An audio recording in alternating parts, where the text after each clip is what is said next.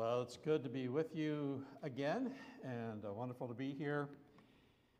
Uh, I've enjoyed being here this week in Hollister, being back a lot of memories and doing a lot of, uh, well, I've done a lot of driving around. We drove a little bit around, try to uh, reacquaint ourselves a little bit with the town. And uh, so it's, it's been a joy to fellowship with uh, a number of you throughout this week.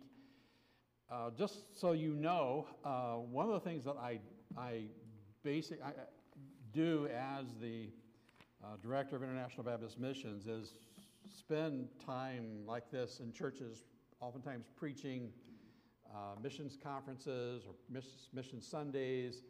Um, and we've started to do a lot of, a lot of uh, our, our, time has been spent trying to help churches that are in pastoral transitions. So uh, I've, I've been in at least three churches now that are in between pastors and trying to help them and finding, finding pastors. So we've done a little bit of that, and um, I still, on my schedule, I've, you know, I'll be traveling overseas uh, a little bit in the spring, visiting several of our missionaries that are over there. But uh, I'm glad that we can have this time together. During the week, I'm still communicating with our missionaries. I teach International Baptist College and Seminary. So um, it, it, it's, it's, I won't say it's easy, but it's been, uh, it's not a, it, it's, we are able to do this, to be able to, to travel and be able to help uh, churches uh, on, uh, during the week and, and, and, especially situations like yours where you're looking for a pastor. When I, when Pastor Snow told me he was leaving, I offered uh, to be able to help. I, one of the advantages is I can, I can set my own schedule. So um, I was able to set my schedule and, and plan for this time to, to be with you. We are going to be this morning in the book of Romans, chapter 8. Now, I don't know how many of you were here, when was it, two months ago, when I spoke by Zoom. Um, that seemed kind of a weird thing with the speaker you know, looking down at you.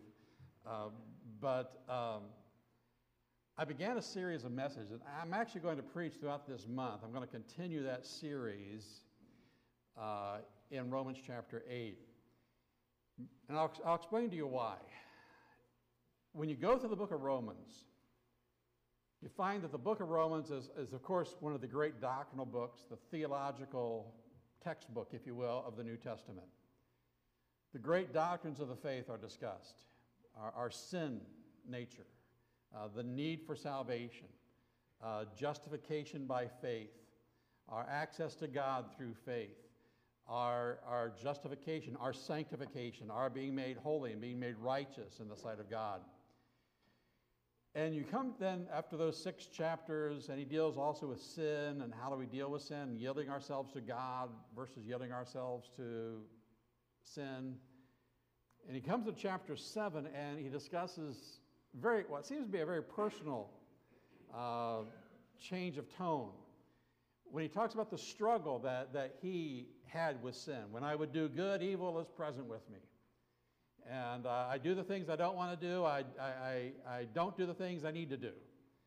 And there is the battle that we all relate to. If you've lived the Christian life much at all, you know that oftentimes we struggle in this flesh. We struggle with sin.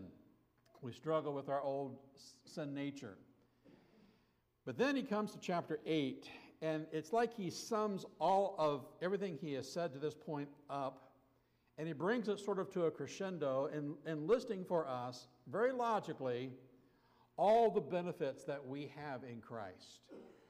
And really, there are many ways to look at this. I, I think it is a tremendous outline of just some of the basic foundational truths that we have in Christ.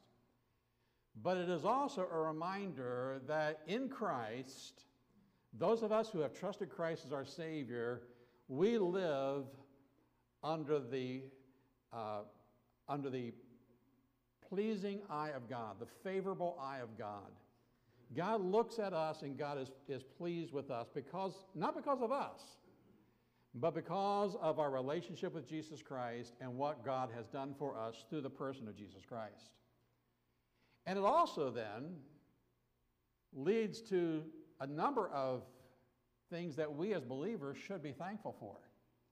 I think that's a pretty good theme to deal with in November as we celebrate at the end of the month Thanksgiving.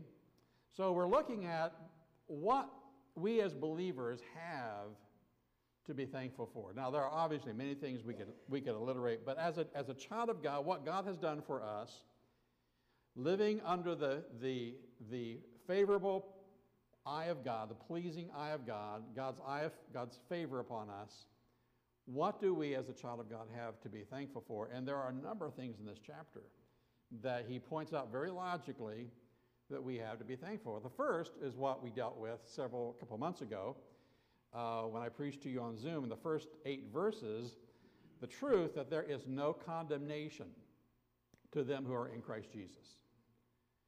The fact the word condemnation deals with the righteous legal judgment. There is no judgment for sin in the life of a believer. We have been declared righteous. We are positionally righteous in Christ. Now, it doesn't mean that we can sin and do what we want. Paul deals with that earlier in the book. And he says, Shall we sin that God's grace may, you know, may be demonstrated? He says, God forbid. May it never be. That's, that's not, no, that's, that's not the point.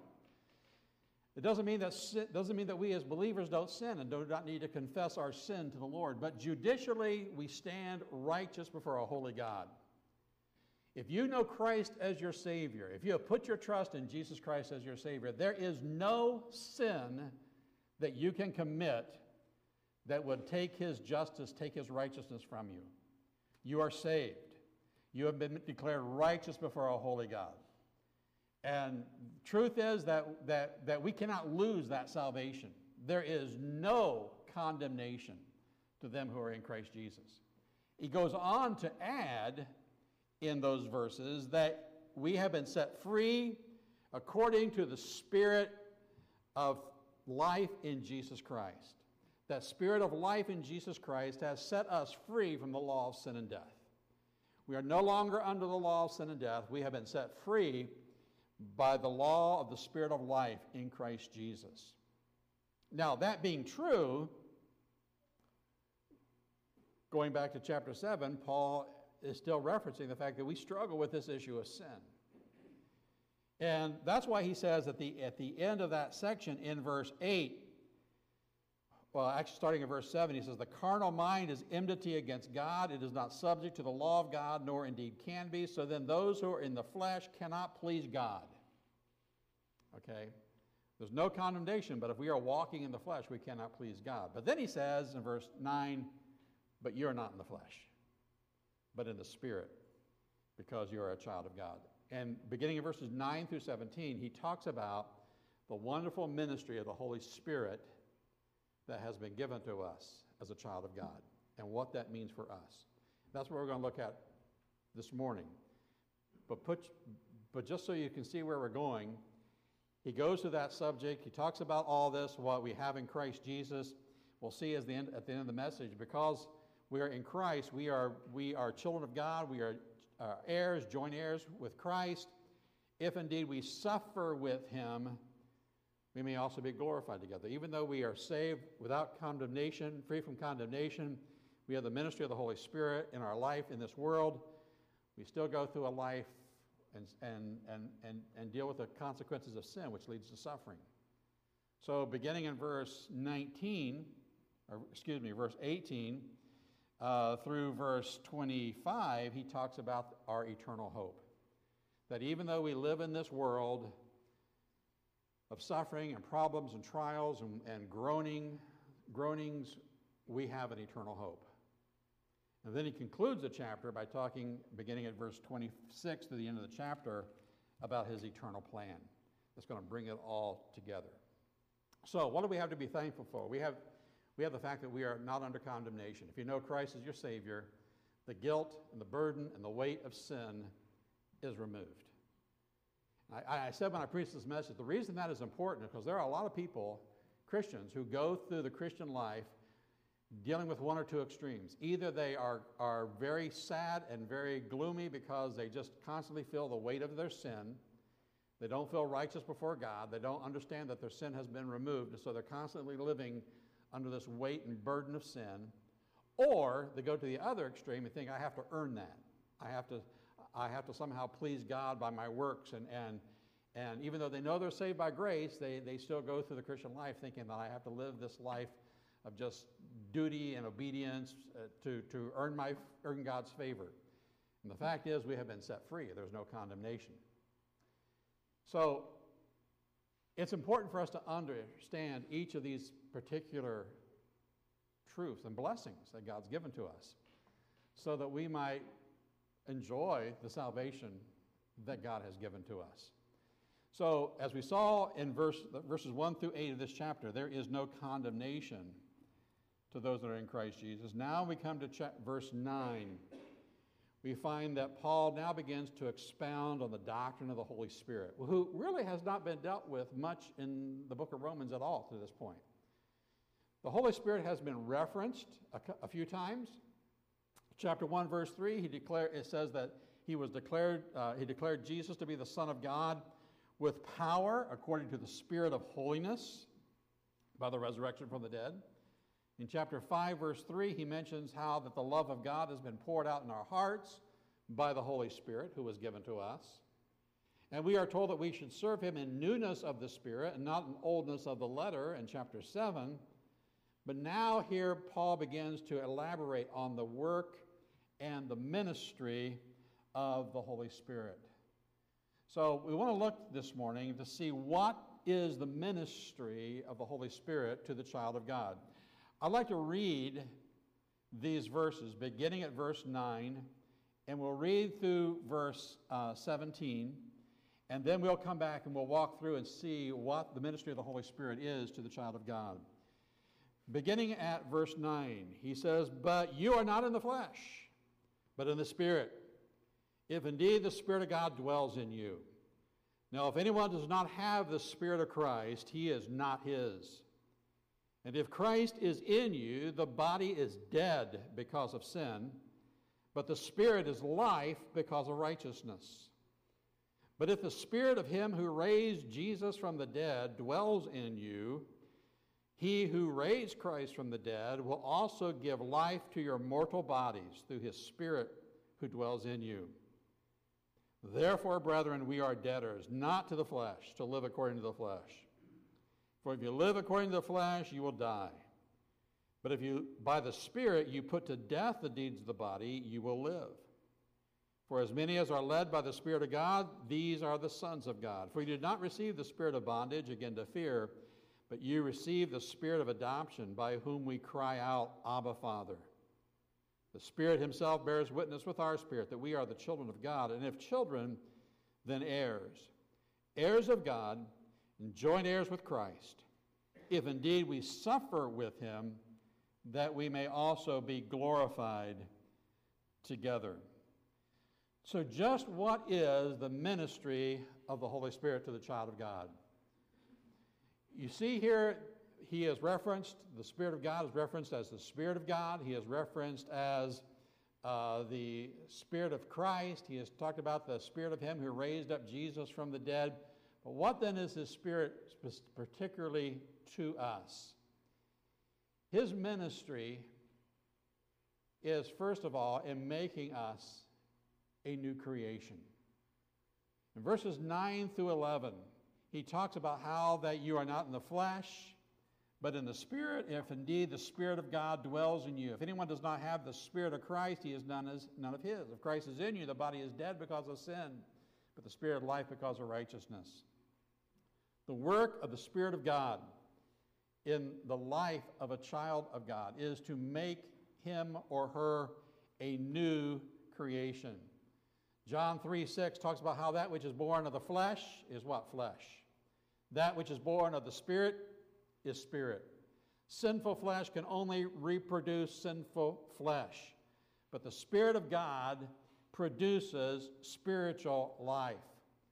We all know the verse in, in uh, 1 Corinthians, or 2 Corinthians chapter 5, verse 17, where he says, Therefore, if any man be in Christ, he is a what? A new creature.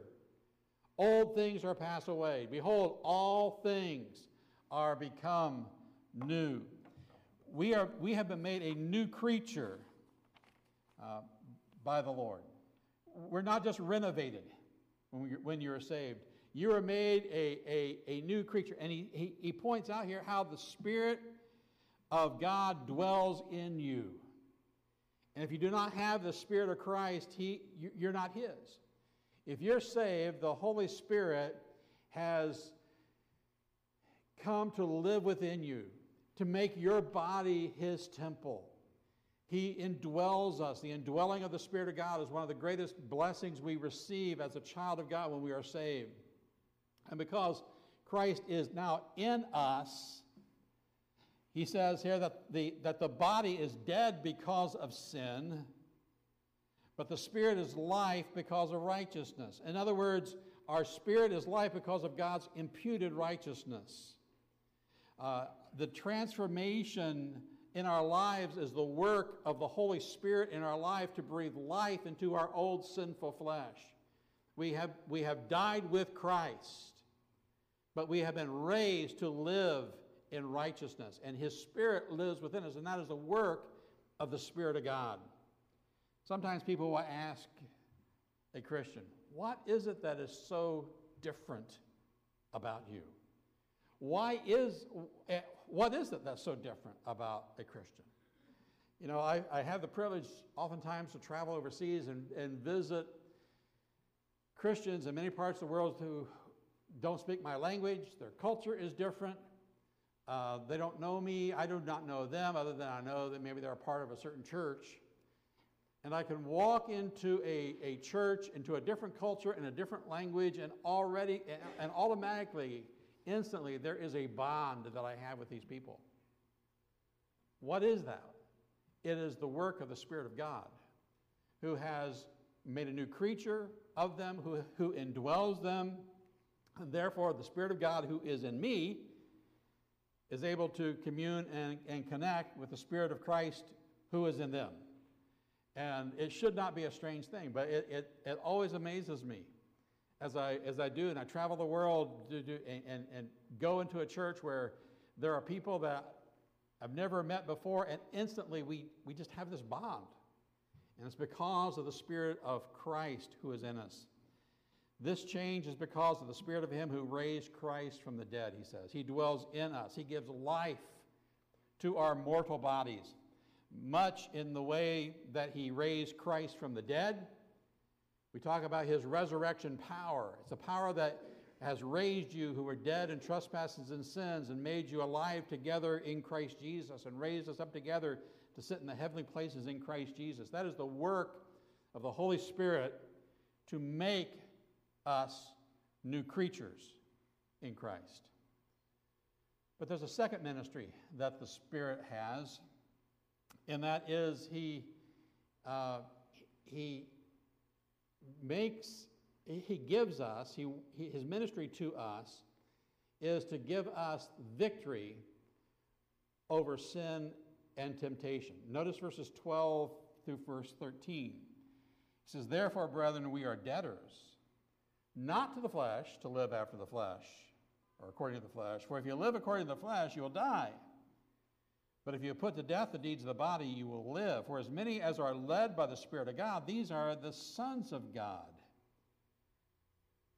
You are not under obligation, he says, to the flesh. The old sinful flesh that we lived under before we were saved the sinful flesh is a very harsh taskmaster. He does not want you to, he does not want to give you up as one of his slaves. But you and I are not in the flesh, so we do not have to live by the rules of the flesh. If you live according to the flesh, he says you'll die.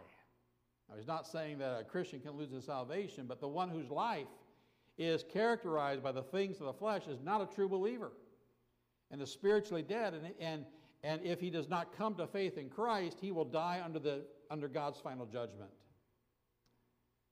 Scottish theologian David Brown said that if you don't kill sin, sin will kill you. Uh, we, we, we live not under the flesh, but we, we live by the Spirit of God. And he goes on to talk about how that if the Spirit then has put to death the deeds of the body, you will live. You know, Jesus taught us in Matthew, uh, in the Sermon on the Mount, that if your right eye offends you or makes you to stumble, uh, tear it out, pluck it out. It's better for you to go into heaven with one eye for the whole body than for the whole body to be, to be thrown into hell. Uh, one, one writer called this the doctrine of uh, radical amputation uh, to deal with your sin. maybe that's a good, good description of it. But it talks about how that, that, that we, we, we, just because we're saved and just because the Spirit of God is in us does not mean that our victory over sin is just totally passive. That we just sit back and say, okay, I'm saved. Now the Spirit of God who's in me is going to do that work. No, the Spirit of God lives in us, the Spirit of God indwells us, but we need to yield ourselves to God and we need to take sin and issues in our life very, very seriously. We all know the verse in 1 Corinthians chapter 10, verses 12 and 13, that tells us, Therefore let him who thinketh he standeth take heed lest he fall. Because no temptation has, has taken you or overtaken you except that which is common to man. But God is faithful, who will not allow you to be tempted above what you are able, but with the temptation also make a way of escape that you may be able to bear it. God has made a way of escape from temptation and sin for the believer. And He's made that available to you. But what is that? It's not just sitting back and just saying, okay, I'm going to let go of that God. It, it is a definite path that God has given us to escape temptation. And that path is usually before we are faced with the temptation. You know, a lot of Christians like to go up and cuddle up next to temptation and see how, how well the Spirit of God can protect them. You know, here's a temptation. I know, I know I've, I've fallen this area so much, but I'm going to play with it. I'm going to, I'm going to deal with it as much as I can. I'm going to get as close as I can over to the edge so that I don't, I don't fall. Every, every year you hear incredible stories of people at the Grand Canyon who fall to their death. And I don't know that I've ever, really ever even been there. And we go, have gone quite a number of times living in Arizona. I don't know that I've ever been there where somewhere during the day I do not see someone in an absolute ridiculous place standing on the very edge of a rock to get, the, get their selfie, you know, or, or someone else to take a picture of them. And, you know, I'm going to get as close to the edge as I can. That's not a way to, to live a successful, holy, righteous life. Let me suggest some ways the scripture talks about that we can use to help us avoid temptation. Some of the ways God has given us, some of the ways of escape God has given us. First of all, we ought to consider our ways, the scripture tells us. Uh, Bible tells us that we ought to search our hearts, we ought to consider our ways, we ought to recognize the presence of sin in the flesh. We should recognize, as Paul said in chapter 7, that evil is present with me, that in my flesh dwelleth no good thing. That's why in, in 1 Corinthians 10, verse 12, he, he begins by saying, Let no man thinketh he standeth, uh, let, you know, let him take heed lest he fall. Why? Because there's a temptation of pride to think I can play with sin, I can deal with sin as much as I want, and I can get away with sin. First step to avoiding sin and temptation as a believer is to seriously consider our own hearts and to recognize our weakness before a holy God. Secondly, we need to fix our hearts uh, upon the Lord and upon the things of God. He said in Colossians 3:1 that if ye then were raised with Christ, seek those things which are above, where Christ sitteth at the right hand of God. For you have died, your life is hidden with Christ in God. You know, we need to understand that our, our attention in this world needs to be focused on the Lord. We need to seek Him. I was talking with someone yesterday, or maybe it was from Friday, and the question came up about how do you, how does a person uh, avoid so much of the temptations in this world. And, and, and we were talking about a, a, a, particular, just the love of the things of this world. And I said, you know, the answer to that is the answer of almost any other sin that, that we need to first and foremost be seeking things which are above. Growing in our relationship with Christ, seeking Christ, seeking the things of God, not the things of this world. Set our affections on things above, not on things below. Thirdly, we ought to meditate on God's Word. We should be meditating upon the things of God's Word. We need to be, be spending time. The psalmist said, Thy word have I hid in my heart that I might not what? Sin against thee. Uh, God's given us the avenue of prayer where we can go before, go before the Lord and, and bring our needs before the Lord and, and cast our burdens before Him.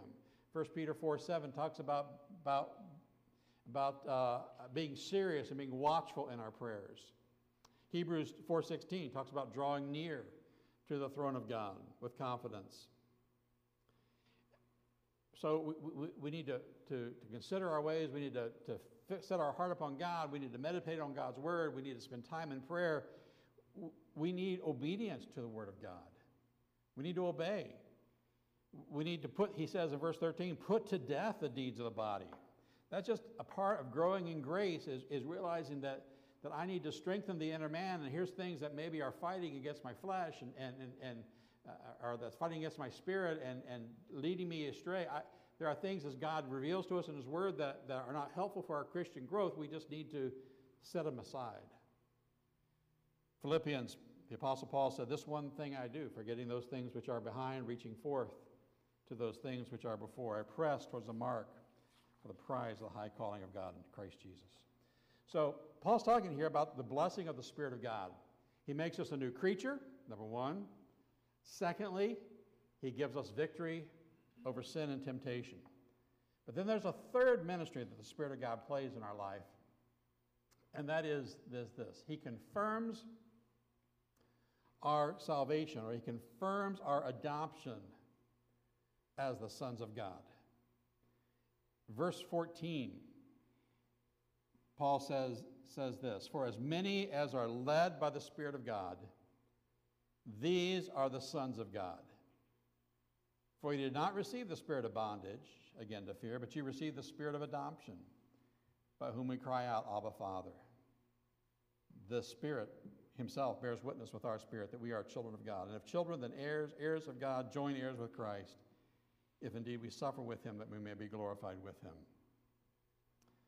The first confirmation that we are sons of God is that we are led by the Spirit of God.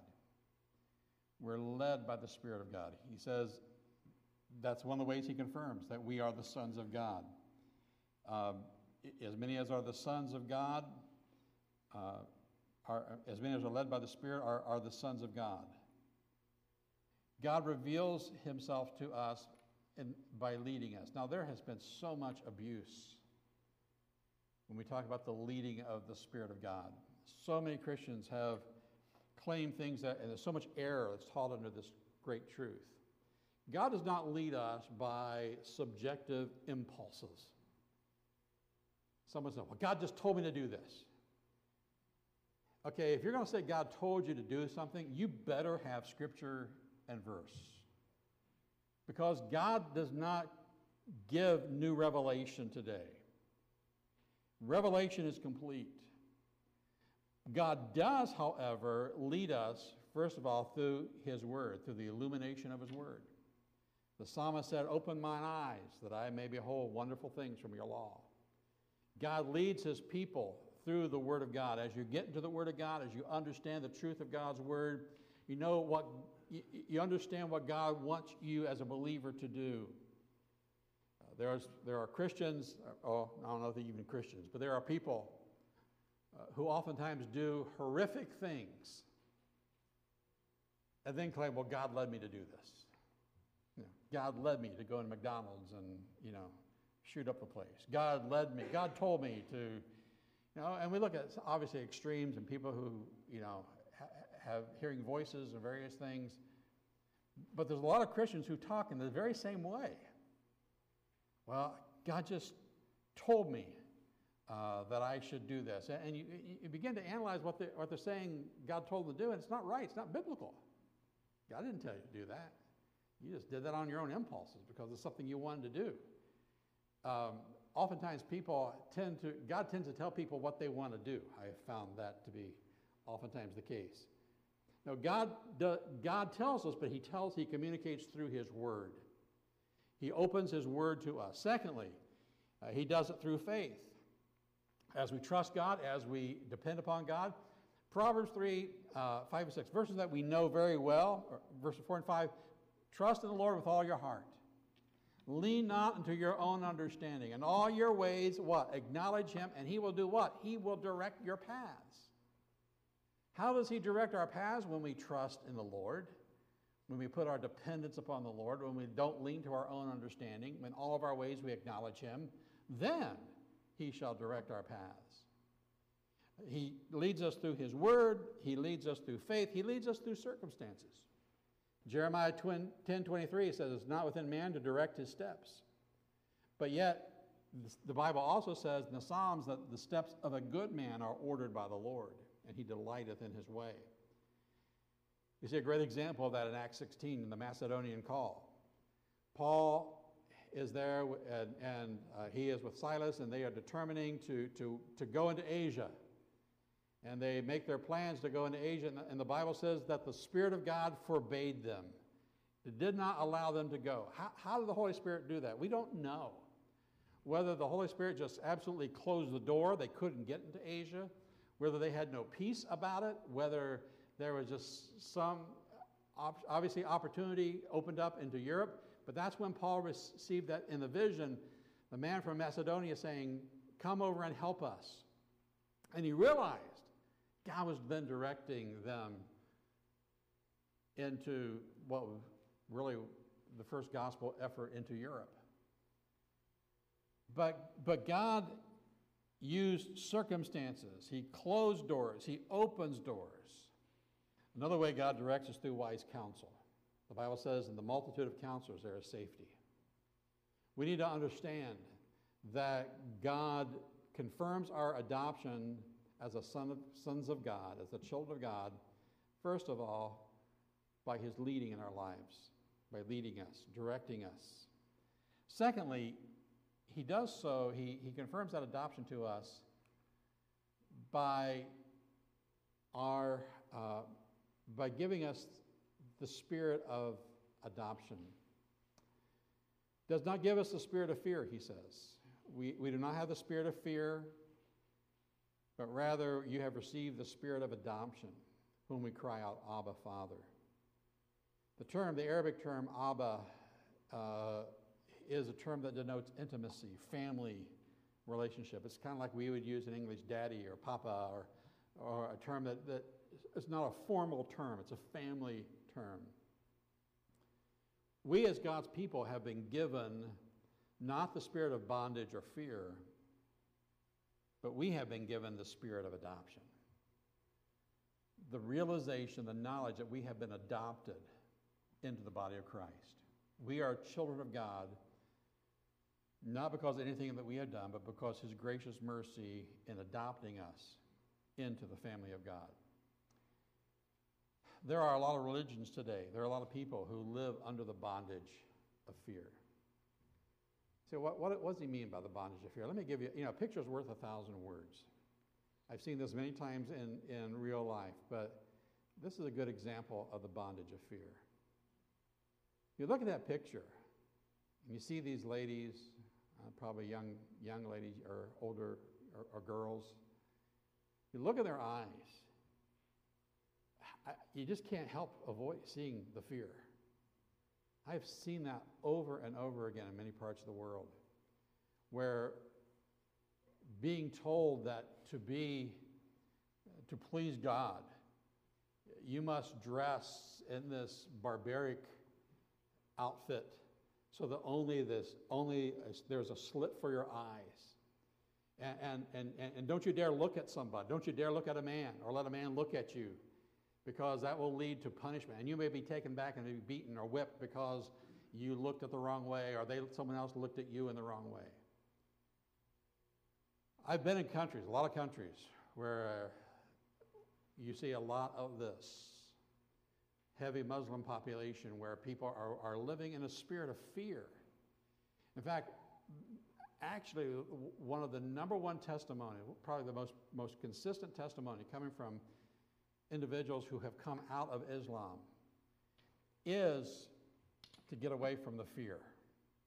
because they have lived so much of their life in fear, in trepidation, of, of, a, of, a, of an angry, of a fearsome God who, who's going to slay them or bring horrible consequences if they do anything uh, that somehow displeases this image that they have of God. We don't have the spirit of fear. We have the spirit of adoption, whereby we cry, Abba, Father, Daddy. We're in God's family because we've been adopted into the body of Christ. So the Holy Spirit works to confirm the fact that we are, uh, we've been adopted, uh, and He does so by giving us the spirit of adoption, but also by giving us, by, by allowing us to be able to, to cry out, uh, Abba, Father. So we have been given the spirit of, of adoption.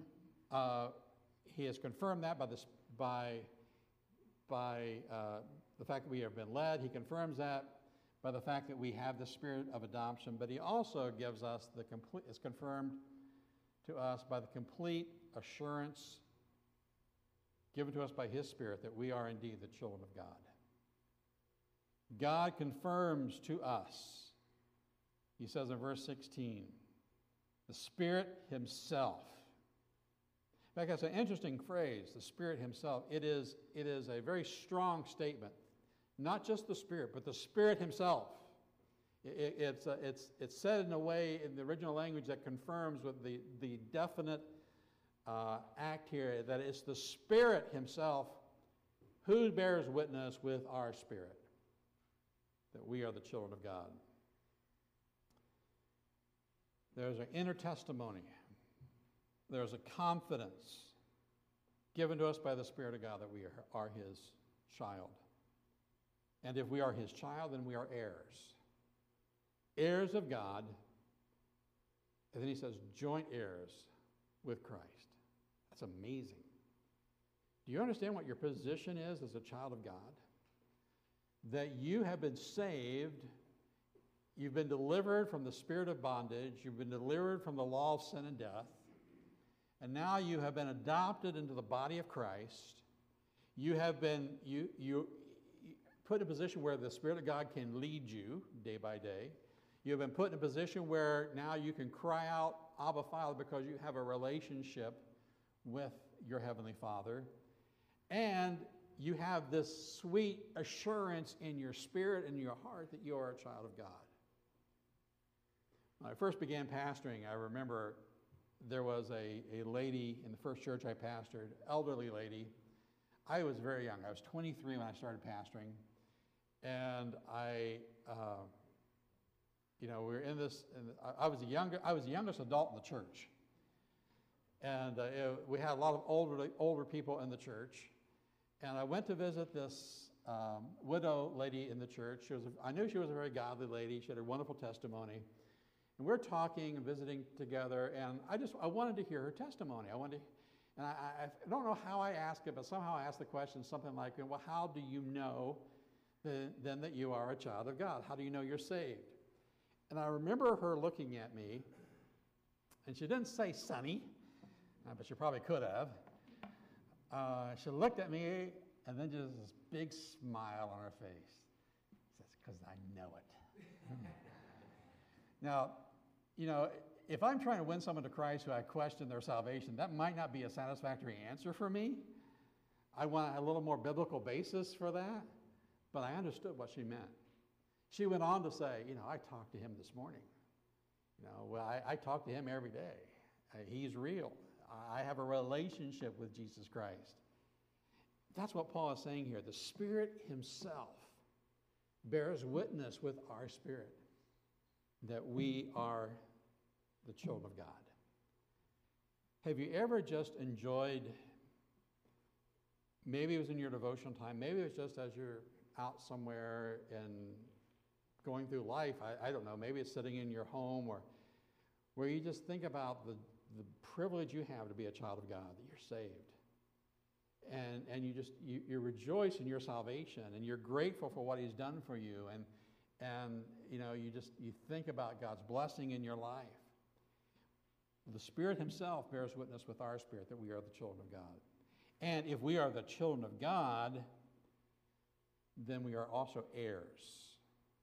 It's a term, as we'll see next week, there's a term, he's actually using the, the um, terms from his day to describe the transition from a slave to actual one who is an heir. Because under Roman law, a slave, if a slave was adopted, that slave became then a legal child, even though they were not by birth a child. But now, because of adoption, they were a legal child. And if they were a legal child, then they received all the inheritance that they as a child should receive. And that's what he is saying that we are, we are, are heirs, we're heirs of God, we are joint heirs with Jesus Christ. And in this world, we, we may suffer with him. But the good news is we will be glorified with him. We have much to look forward to as a child of God. He talks about that in the following verses all that we have, our hope that's laid up before us. But it's all wrapped up in this fact that we are the children of God. We are heirs with Christ and joint heirs with Him. So, though the Spirit is said to make intercession for us, we'll look at that in a couple of weeks. There's a lot of other different ministries that the Holy Spirit plays in our lives. But, but these are the three that Paul really, really settles on and, and nails. That the Spirit of God makes us a new creature. The Spirit of God gives us victory over sin and temptation as a child of God, and the Spirit of God confirms to us that we are indeed uh, the children of God, that we have been adopted. So, the questions that I would leave with you as we think about that this morning is the fact has the Spirit of God, does the Spirit of God bear witness with your spirit that you are a child of God? Have you been made a new creature in Christ? Are you experiencing victory over sin and temptation? Are you availing yourselves of the way of escape that He has made for you? Do you see God's hand leading you, directing you through life? Are, are you His sheep? Is He your shepherd? Uh, can you call upon Him? Do you know and call upon Him as your Heavenly Father, as your Abba Father? God has given to us His Spirit that we might have that joy and confidence that we are indeed the children of God. How sad that many people go through life, even believers go through life without enjoying the joy of their inheritance. I've described it in the past this way it's like two people get on an airplane. Uh, both believe that airplane is going to get them to their destination, otherwise, they would not get on the airplane. But there are some people who are, who are scared to death of flying.